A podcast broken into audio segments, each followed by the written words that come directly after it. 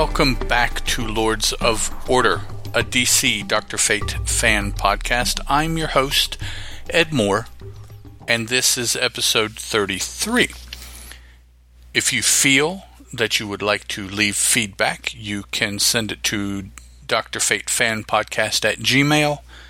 Leave a comment at bigtimenoise.com slash Dr. Fate. Part of the Comic Book Noise Network, part of the Deliberate Noise Network, if you want to track it down.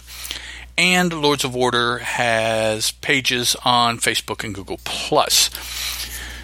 Our story today is from More Fun Comics issue 64, cover dated February 1941, scripted by Mr. Gardner Fox, penciled, inked, and lettered by Howard Sherman, and our tale is entitled The Menace of Mayur.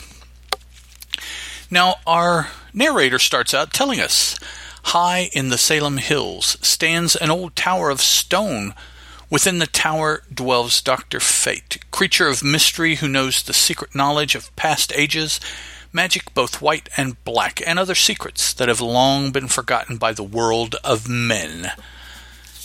And we see Dr. Fate poring over uh, some sort of a sphere, uh, maybe a scrying sphere of some sort with a large tome open next to him. He, um, you get the impression, but in retrospect, I don't think he is watching a large um, yacht in the Caribbean that Inza is on. She has taken a cruise with a companion. Um, first time I believe that we have seen this particular companion, and I'm scouring here for names Bill is his first name, and I believe a little bit later on, uh, Doctor Fate will give us his last name. I don't, I didn't write it down as I was reading the story. But he is telling Inza that while he was on safari in the Yucatan, the jungles of the Yucatan, he saw monsters. And she's, you know, oh, yeah, I'm sure you saw monsters. Oh, well.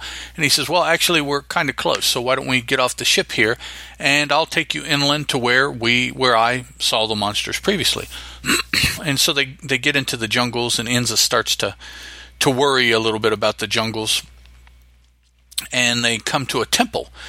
And Bill tells her that this is the temple that I was at. Actually, this was the temple I was looking for before and found. And uh, the monsters are around the temple here. But while we're here, let's go ahead and go inside and, and check out some some things in the temple. So they're wandering around the temple, and they're seeing uh, different reliefs and pillars and images and things like that that Inza doesn't really like. She's kind of scared of. All of it puts her in kind of a, a frightened kind of mood. Uh, so she she runs outside the temple, uh, trying to get away but Bill tells her, "Well, no, you know, don't worry. There's nothing to fear. Come on, let's just let's let's keep looking, see what we can find inside here."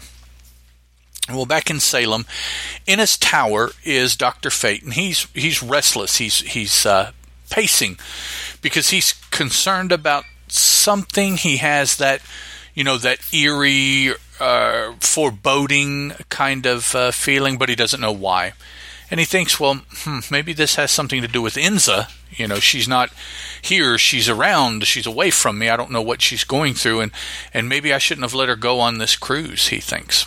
Well, in this uh, probably the same scrying sphere that we saw initially appears an image, and uh, Doctor Fate has a conversation with the image, and it turns out to be Mayur, the ancient evil Mayan god. And he's kind of gloating to Dr. Fate that he's been imprisoned for centuries. Um, actually, Dr. Fate imprisoned him centuries ago. But that is all about to end as he is using Inza to free him, and she is about to do so, even as we speak, wah ha ha ha ha, to Dr. Fate. You know, kind of that, this is my evil plan, and you're the good guy, and I must tell the good guy so that the audience knows kind of situation. So we cut back to the Yucatan, this temple, and indeed Inza is coming uh, to the room. It looks like here where Mayor has been trapped, and she frees him, but that isn't enough. Uh, Bill Creedon is Bill's last name, Creedon, C R E D O N.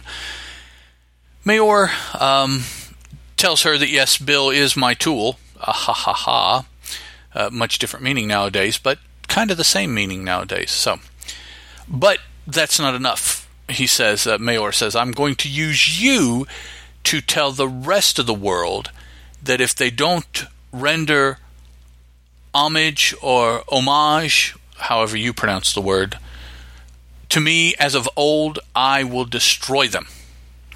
And Inza, oddly enough, says she doesn't believe him, even though, as a happenstance on a regular, uh, on you know normal days, she hangs out with Doctor Fate. You know, somebody that does funkiness like this just as part of his being, and she doesn't believe that it's happening.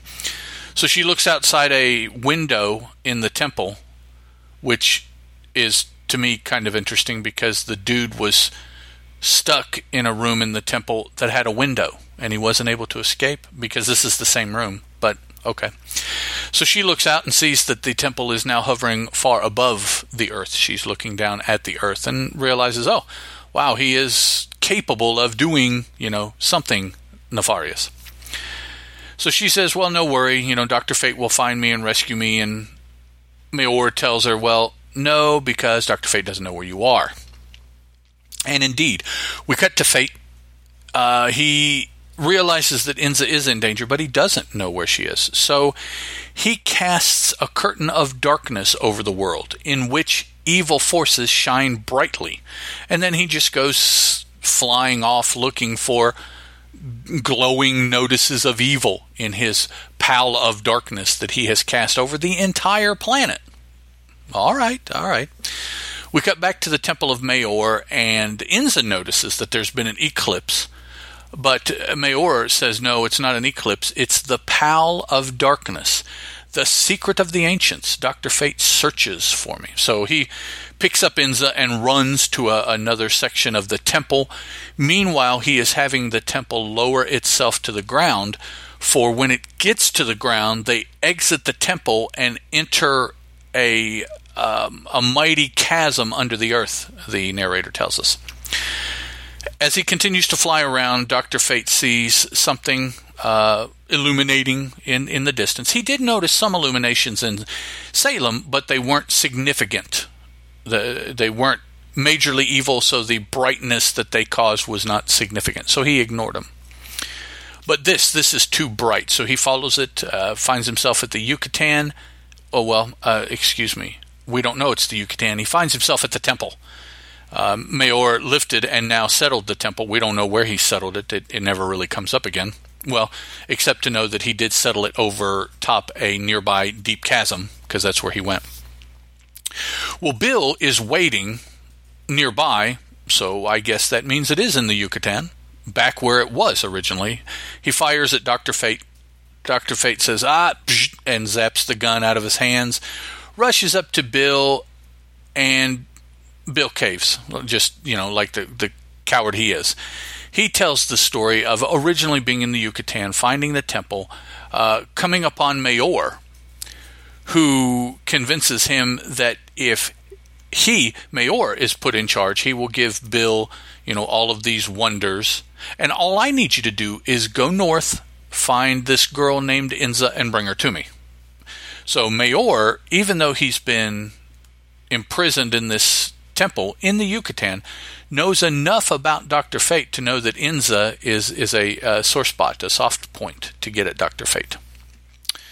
Then he tells Dr. Fate that they're down there somewhere, you know, and he, he points him at the uh, chasm entrance. And no sooner does Dr. Fate enter that Mayor is there waiting for him, uh, telling him that he has Inza, and if Dr. Fate does not do what he says, he will kill Inza. Now, interestingly enough, Mayor refers to Dr. Fate as Master of the White Magics. That's the first time in these golden golden age stories that I've seen him referred to using white magic. Typically, it's been black magic.